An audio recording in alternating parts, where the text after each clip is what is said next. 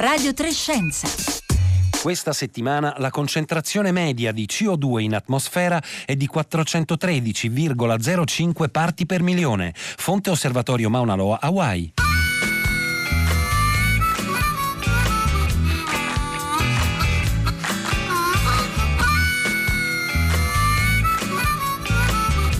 Buongiorno da Marco Motta, benvenuti e bentornati all'ascolto di Radio Trescenza che come ogni venerdì si è, aperto, eh, con, si è aperta con la eh, concentrazione media di CO2 in atmosfera per ricordarci l'urgenza di agire sul fronte dei cambiamenti eh, climatici, ma come sapete in questi giorni eh, nel, in molte città italiane, in particolare del centro-nord, eh, l'urgenza è anche quella dell'inquinamento eh, atmosferico perché si continuano a registrare sforamenti dei livelli di polveri sottili sottili con misure emergenziali come blocchi del traffico che sembrano avere una limitata utilità. Allora oggi proveremo a capire meglio quali sono gli effettivi contributi all'inquinamento dell'aria, del traffico veicolare, del riscaldamento residenziale, dell'agricoltura, dell'industria, ma soprattutto a capire eh, quali sono le azioni più efficaci da intraprendere. E partiremo però da eh, Barcellona che il primo gennaio scorso ha inaugurato la più vasta area a basse emissioni del Sud Europa.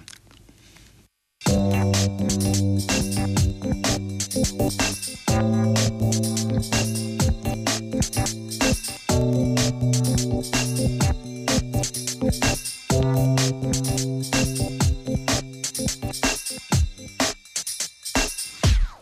come sempre vi ricordo che ci potete contattare durante la diretta al 335 56 34 296 inviandoci un sms eh, o un whatsapp oppure dialogare con noi anche tramite i social su Facebook e eh, Twitter. Noi diamo il buongiorno a Luca Tancredi Barone. Buongiorno, ciao Luca.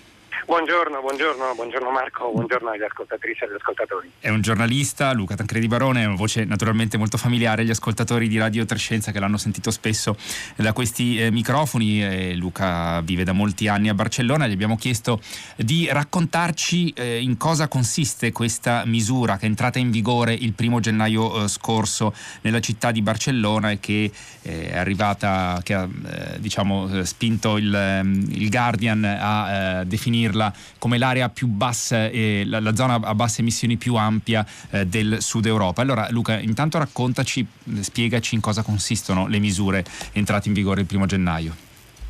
Dunque eh, sì, eh, effettivamente diciamo, il Guardian ha dato molta, molta, visibilità a questa misura che si inserisce in tutto un pacchetto di misure che l'amministrazione della città di Barcellona, che come eh, le ascoltatrici e gli ascoltatori sanno è guidata dalla sindaca Ada Colau, eh, tutta una serie appunto di misure che servono per affrontare quella che ufficialmente da tre giorni eh, qui a Barcellona è, è considerata eh, emergenza climatica, cioè ehm, eh, tutta una serie di misure eh, il più possibile strutturali per cercare di affrontare gli stessi problemi che hanno anche eh, le città italiane, cioè quello che eh, l'inquinamento è, è, troppo elevato. Ci sono, come eh, sapete, tutta una serie di studi che mettono in relazione eh, l'elevato inquinamento con eh, dei problemi di salute, sia eh, dei più giovani che dei più,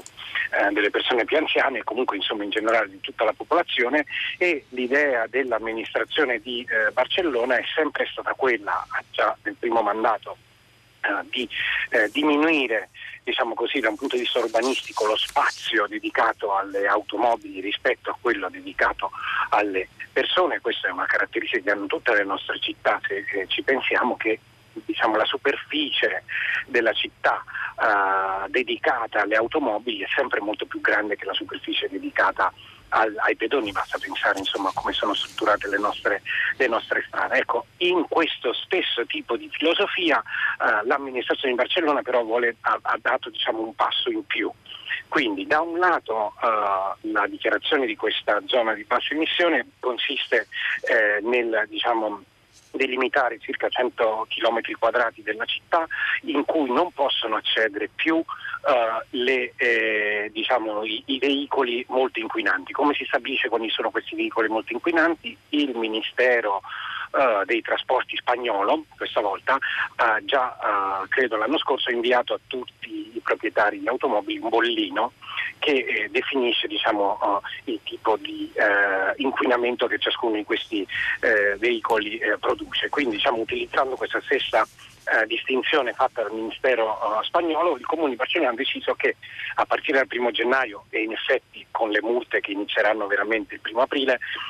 a questi 100 km quadrati eh, di città e di città anche limitrofe non potranno accedere i veicoli più inquinanti che costituiscono diciamo, circa il 20% del parco uh, del parco macchine. Quindi Luca, eh, durante per sinteti... i giorni della settimana e, e, di giorno, insomma, di notte, il fine settimana non va. È come una, diciamo, una zona a traffico illimitato, ma di davvero eh, grande, notevole estensione, quindi misure che sono state adottate naturalmente anche da altre eh, città europee, da altre città italiane, però qui quello che colpisce è naturalmente la vastità eh, del territorio eh, cittadino coinvolto e poi quello che dicevi tu all'inizio, cioè la visione più di lungo eh, periodo l'idea appunto di creare una zona a basse emissioni e quindi eh, che riguardi sia eh, la, la, questione dell'inquinamento, quindi la concentrazione di particolato nell'aria, ma anche le emissioni di gas climalteranti, in primis la eh, CO2. E, ehm, la domanda che ti voglio fare è eh, sapere come eh, stanno reagendo i cittadini di Barcellona. C'è adesione, ci sono state controversie, proteste per l'entrata in vigore di questa misura? Dunque, qualche piccola controversia, qualche piccola polemica c'è stata, però in realtà uh, io credo che eh, c'è una popolazione abbastanza sensibile a questi temi, tant'è che come ti dicevo che eh, sono state messe in marcia tutta una serie di altre misure, per esempio uh, si è abbattuto moltissimo il prezzo del, um, del trasporto pubblico, uh, ci sono degli incentivi, per esempio se tu abbandoni la macchina per sempre il comune ti regala tre anni di abbonamento gratis ai mezzi eh, di trasporto, adesso ci sono tutta una serie di progetti urbanistici per cui eh, eh, si,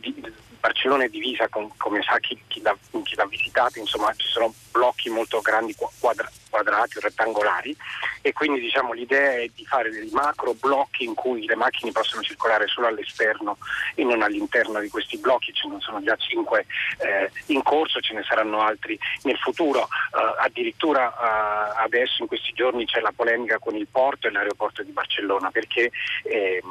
la sindaca ha detto uh, noi cerchi, vorremmo incentivare a che non si usi più l'aereo per dei percorsi che possano essere coperti dal treno come Madrid-Barcellona che è un po' analogo alla Roma-Milano, eh, perché eh, l'impatto ecologico è molto grande e il treno è una buona alternativa assolutamente ehm, gestibile anche dal punto di vista del tempo, quindi dal punto di vista del comune nessuno di, di quelli che lavora al comune eh, eh utilizzerà l'aereo per questo tipo di spostamento e l'idea che propone il comune è direttamente di abolire questa tratta eh, aerea perché anche l'aeroporto e anche il porto naturalmente hanno un contributo eh, in questo inquinamento. Oggi proprio di stamattina la polemica del mm, presidente del porto di Barcellona che dice che secondo lei il comune usa delle, eh, delle statistiche diciamo, un po' manipolate per, eh, dire, per, dare la responsabilità al porto di una parte di questo inquinamento, ma comunque diciamo, un pochino di polemica c'è, ma per rispondere alla tua domanda in realtà c'è abbastanza adesione da tutti, anche perché c'è un certo grado di flessibilità nell'introduzione di queste misure, ad esempio i furgoni privati, che sono uno comunque eh, fra i più inquinanti, eh, hanno un pochino più di margine di tempo per potersi adattare a questa nuova normativa. Quindi diciamo poco a poco, piano piano, con dei passettini che in realtà sono abbastanza piccoli, però la direzione, appunto la visione che dicevi tu è eh, è quella, eh, si deve andare verso un futuro in cui l'emissione della città di Barcellona nel 2030 deve essere il 50% di quello che era nel 1990, un po' questo è l'obiettivo uh, che se vuoi è anche un po' antico perché erano gli obiettivi di Kyoto di 15 anni fa, però eh, un po' quello sarebbe l'obiettivo. E quelli sono appunto l'orizzonte del 2030 è quello su cui eh, si sta molto ragionando appunto per eh, almeno eh, fissare degli obiettivi intermedi di percorso di riduzione delle eh, emissioni eh, di eh, gas climalteranti e di eh, naturalmente anche eh, di particolato. Grazie mille a Luca Tancredi Barone che ci ha raccontato da Barcellona eh, appunto l'introduzione di questa misura che ha creato la più vasta area a basse emissioni del Sud Europa e noi continuiamo a parlare innanzitutto degli, della situazione appunto del, dell'inquinamento atmosferico nelle nostre città, degli effetti sulla salute, delle misure che si possono intraprendere per cercare eh, di ridurre non soltanto affrontando la questione del traffico veicolare ma anche le altre componenti eh, dell'inquinamento atmosferico. Allora saluto e do il buongiorno a Gaetano Settimo. Eh, buongiorno, eh, saluto tutti i radioascoltatori. Ricercatore del Dipartimento Ambiente e Salute dell'Istituto Superiore di Sanità e buongiorno anche a Marco Deserti.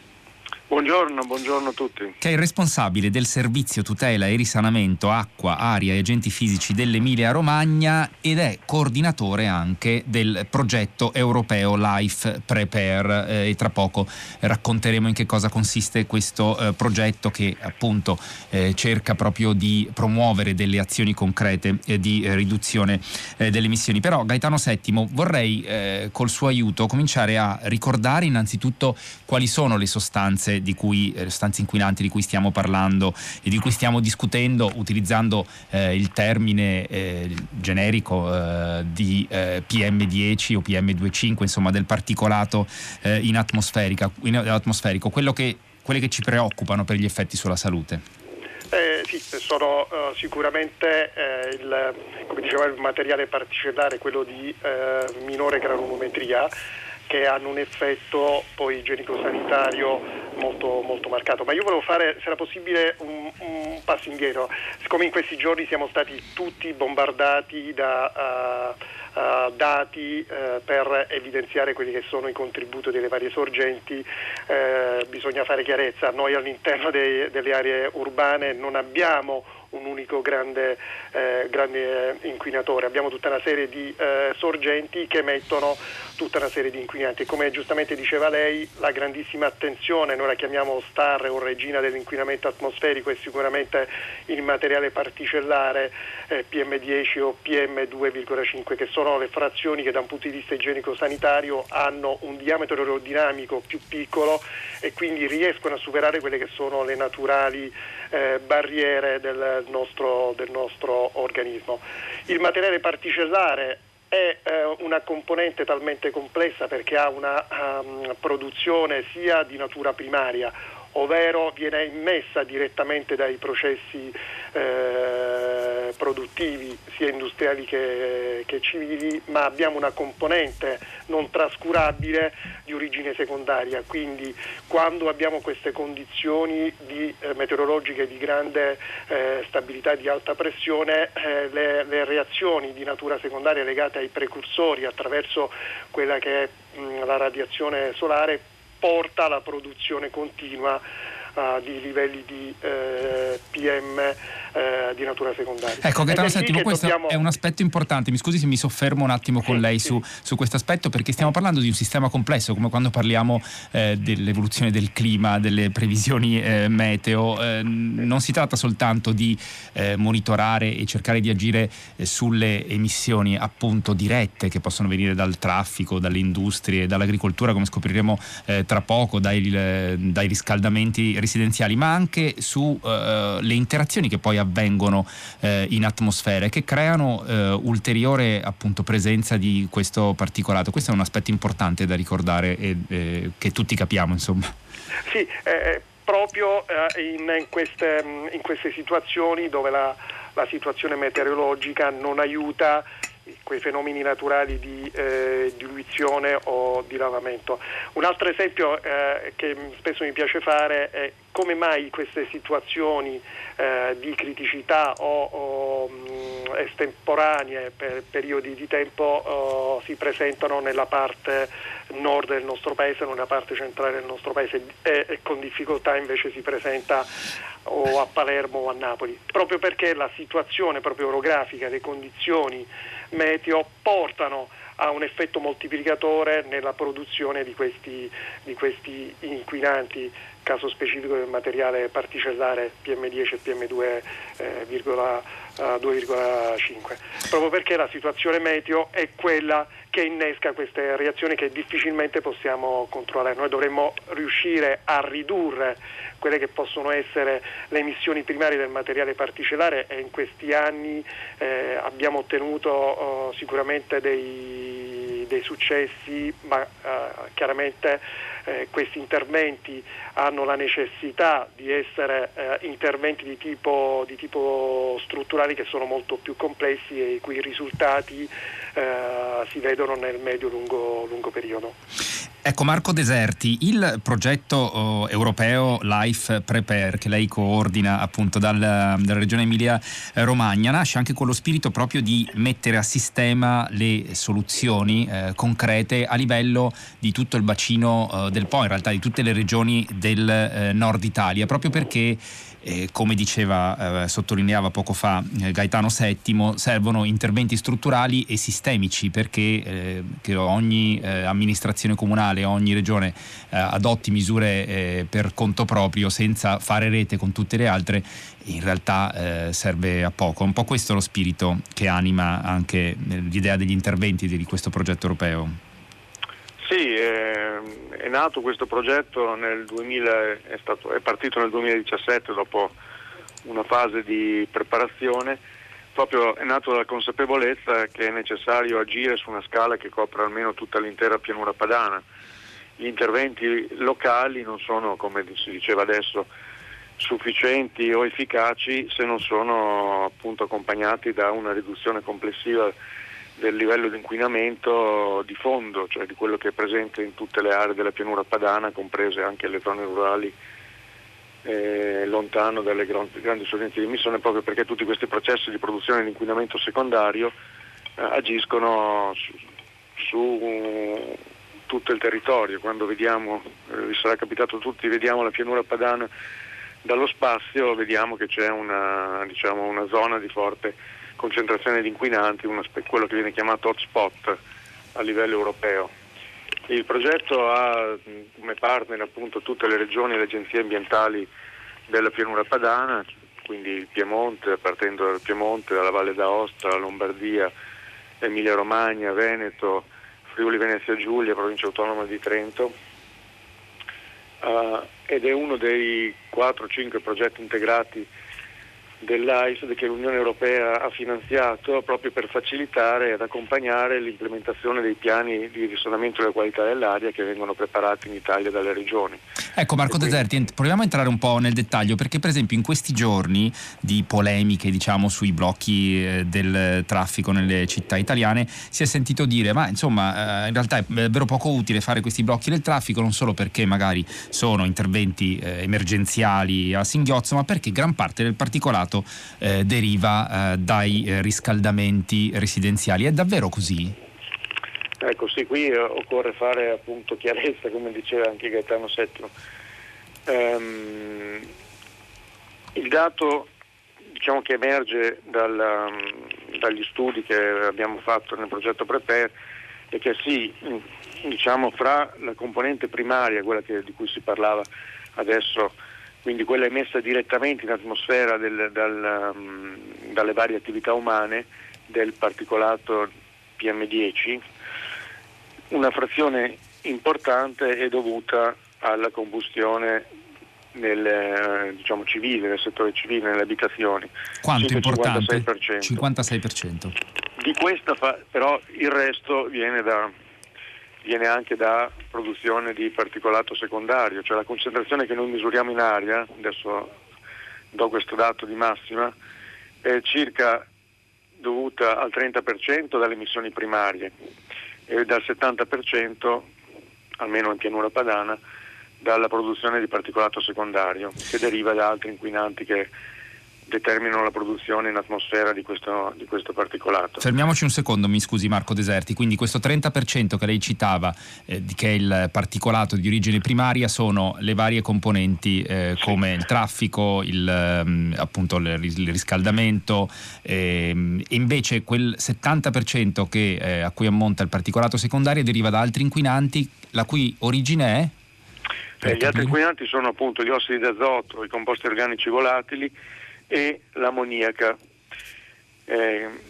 la cui origine appunto per quanto riguarda gli ossidi d'azoto è per almeno la metà, almeno il 50% in pianura padana dovuta al traffico ai trasporti, quindi al traffico veicolare. Quindi questo è un altro settore molto importante da tenere sotto controllo anche perché eh, ci sono anche degli standard di qualità dell'aria sul, sugli ossidi di azoto che vengono superati in molte città. L'altra componente, che sono i composti organici volatili, deriva per il 60% circa dall'utilizzo di solventi nell'industria, nelle verniciature e così via. E un altro dato molto importante che sta emergendo in modo significativo è che l'ammoniaca, che non è un inquinante regolamentato, ma è un forte precursore della formazione di PM10 secondario, è dovuta all'agricoltura, in particolare agli allevamenti e alle concimazioni con concimi contenenti azoto e di questa appunto il 97%, quindi la quasi totalità, deriva dal settore agricolo.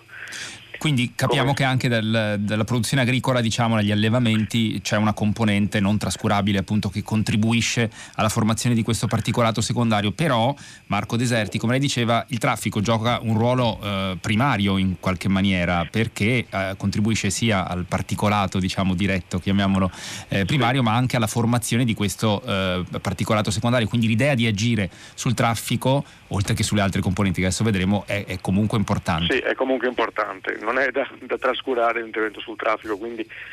eh, di, diciamo che il messaggio che non è colpa del traffico ma è colpa del, del, della combustione domestica non è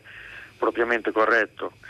In realtà si tratta di un fenomeno complesso che ha molte cause che vanno tenute sotto controllo simultaneamente e quindi i piani di qualità dell'aria, le misure che vengono pianificate e messe in atto riguardano una molteplicità di inquinanti e di processi che li generano, che vanno appunto dal, dal, dal, dai trasporti su strada all'industria, al riscaldamento domestico, quindi tutti i settori sono coinvolti in questa azione. Un altro dato forse importante è che per raggiungere gli obiettivi di qualità dell'aria, quindi per portare i livelli di inquinamento al di sotto dei limiti nella pianura padana è necessario attuare una riduzione drastica delle emissioni attuali, almeno del 40%. E questo eh, diciamo, ha un impatto forte sui modi di vivere, di muoversi, di, di produrre di, di, una realtà così importante e complessa come l'intera pianura padana. Quindi è un cambiamento proprio di, di sostanziale che ha un forte impatto sociale ed economico. Un cambiamento che impatta sui eh, no, nostri stili di vita, insomma, dobbiamo, eh, come ci ricordava anche Luca Tancredi Barone prima, eh, citandoci il caso eh, di Barcellona, sì. c'è bisogno diciamo, di una nuova eh, visione davvero di lungo periodo a livello eh, delle amministrazioni cittadine, delle, delle, regioni e a livello nazionale. Gaetano VII, quello su cui stiamo ragionando sono obiettivi, quelli a cui tendono anche le azioni concrete di cui eh, ci parlava mm, eh, Marco Deserti con il progetto europeo Life Prepare, ehm, che hanno come diciamo, obiettivo il raggiungimento della, eh, delle, dei livelli previsti dalle normative europee, che in realtà sono comunque già un, un, po' più alti rispetto a quelli che eh, ha, mm, ha, dato come indicazione l'Organizzazione Mondiale della Sanità per, eh, appunto, per la salvaguardia della salute umana. Quindi in realtà c'è davvero molto da fare, Gaetano VII. Sì. Assolutamente sì. Se posso aggiungere un'altra cosa uh, rispetto a quello che ha detto uh, Marco Deserti, che saluto con grandissimo affetto, quando si parla di riscaldamento civile, soprattutto nelle grandi città, oltre al tema delle biomasse,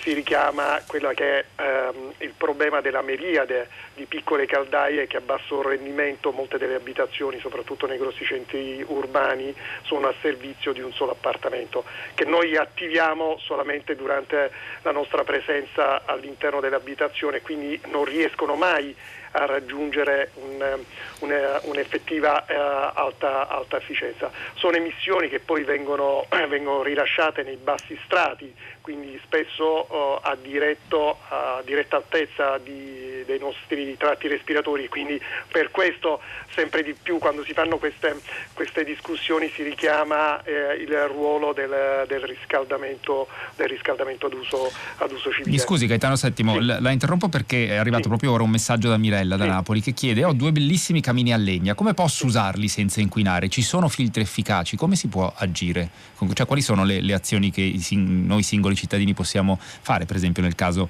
appunto in cui uno ha dei camini a legna? li vorrebbe usare e come si riduce l'impatto? Eh, eh, sicuramente da un punto di vista tecnologico eh, si potrebbe intervenire con eh, l'utilizzo non solo dei filtri per il materiale particellare ma anche su un sistema di migliore gestione eh, della combustione, quindi lavorare su quello che può essere l'intimo contatto, come diciamo in termine tecnico, tra il comburente e il combustibile. Eh, qualsiasi combustione eh, non è a impatto, a impatto zero, mm. quindi eh, è difficile eh, mitigare eh, sorgenti che come dicevamo hanno poi un, um, basso, un basso, rendimento e sono come dicevo a servizio di un solo, di un solo appartamento.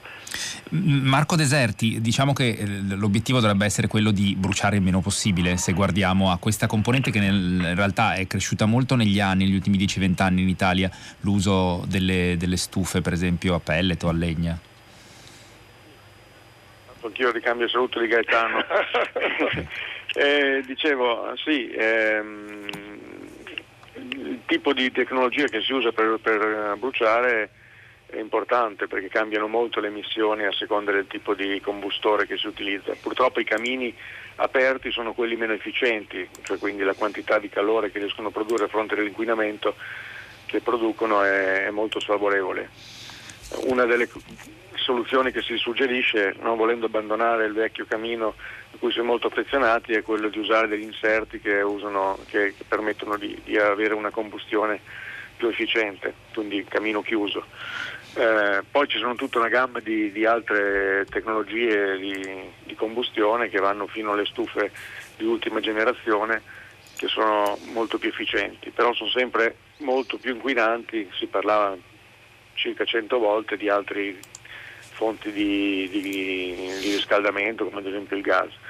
però la soluzione in assoluto più efficace è quella di ridurre la necess- cioè di eliminare la combustione oppure di ridurla il più possibile, come dice adesso Gaetano,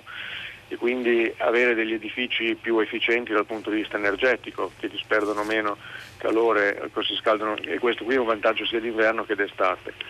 E, mm, Marco Deserti, eh, stanno arrivando molti messaggi dagli ascoltatori, alcuni tra l'altro più di uno si domanda qual è il contributo eh, dei forni, eh, per esempio delle pizzerie, dei locali, se poi vengono fatti controlli sulle polveri eh, sottili che eh, emettono questi forni e poi c'è Eva da Torino che fa una domanda specifica invece sui motori diesel di ultima generazione. Sappiamo che c'è stata polemica anche sul blocco eh, delle auto diesel, per esempio Euro 6 di questi giorni. Cosa sappiamo? sappiamo del, del contributo al particolato di questo tipo di motori? Beh, eh, sicuramente il motore diesel è uno di quelli che appunto produce più particolato rispetto alle altre tipologie di combustione. Eh, c'è stato di recente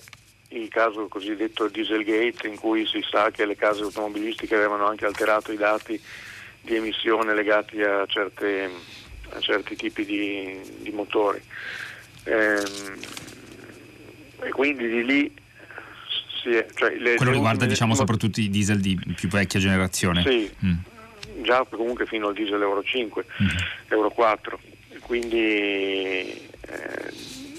le ultime, le ultime, generazioni di veicoli diesel sicuramente mettono molto meno, comunque sono una fonte di, di, di particolato. Allora sono davvero tante le componenti di cui eh, tenere conto. Io ringrazio davvero eh, Gaetano Settimo dell'Istituto Superiore di Sanità, Marco Deserti della Regione Emilia Romagna, coordinatore del progetto europeo Life Prepare. Noi abbiamo citato soltanto alcuni degli aspetti eh, diciamo, che vanno affrontati nel mettere in atto azioni concrete per ridurre eh, l'inquinamento sul eh, nostro sito radiotrescienza.live approfonditi troverete anche materiali eh, di eh, riferimento e noi ci prendiamo quest'ultimo eh, minuto per dare un annuncio importante a sostegno della ricerca eh, sul eh, tumore al pancreas perché fino al 26 gennaio è attiva la raccolta fondi a favore della Fondazione Humanitas per la ricerca per la ricerca proprio sulla diagnosi precoce e sulle terapie mirate per il tumore al pancreas, il carcinoma del pancreas in particolare che è attualmente attualmente al quinto posto per mortalità in Europa, sia negli uomini che nelle donne, ma è destinato a diventare la seconda causa di morte. Nelle previsioni per tumore entro il 2030 nei paesi occidentali perché è un tumore particolarmente insidioso di cui ancora si è eh, capito poco. E quindi per eh, fare ehm, eh, prevenzione, insomma diagnosi precoce e, mettere appunto terapie mirate c'è bisogno davvero di molta ricerca. Allora è attivo il numero solidale 45592 per sostenere la ricerca appunto sul tumore al pancreas con 2, 5 o 10 eh, euro, lo ricordo 45592. Noi siamo giunti alla fine di questa puntata di Radio Trescenze, ringrazio Costanza Confessore Regia, Domenico Ganci la parte tecnica, Paolo Conte e Rossella Panarese e Marco Motta vi salutano e buona giornata all'ascolto dei programmi di Radio 3.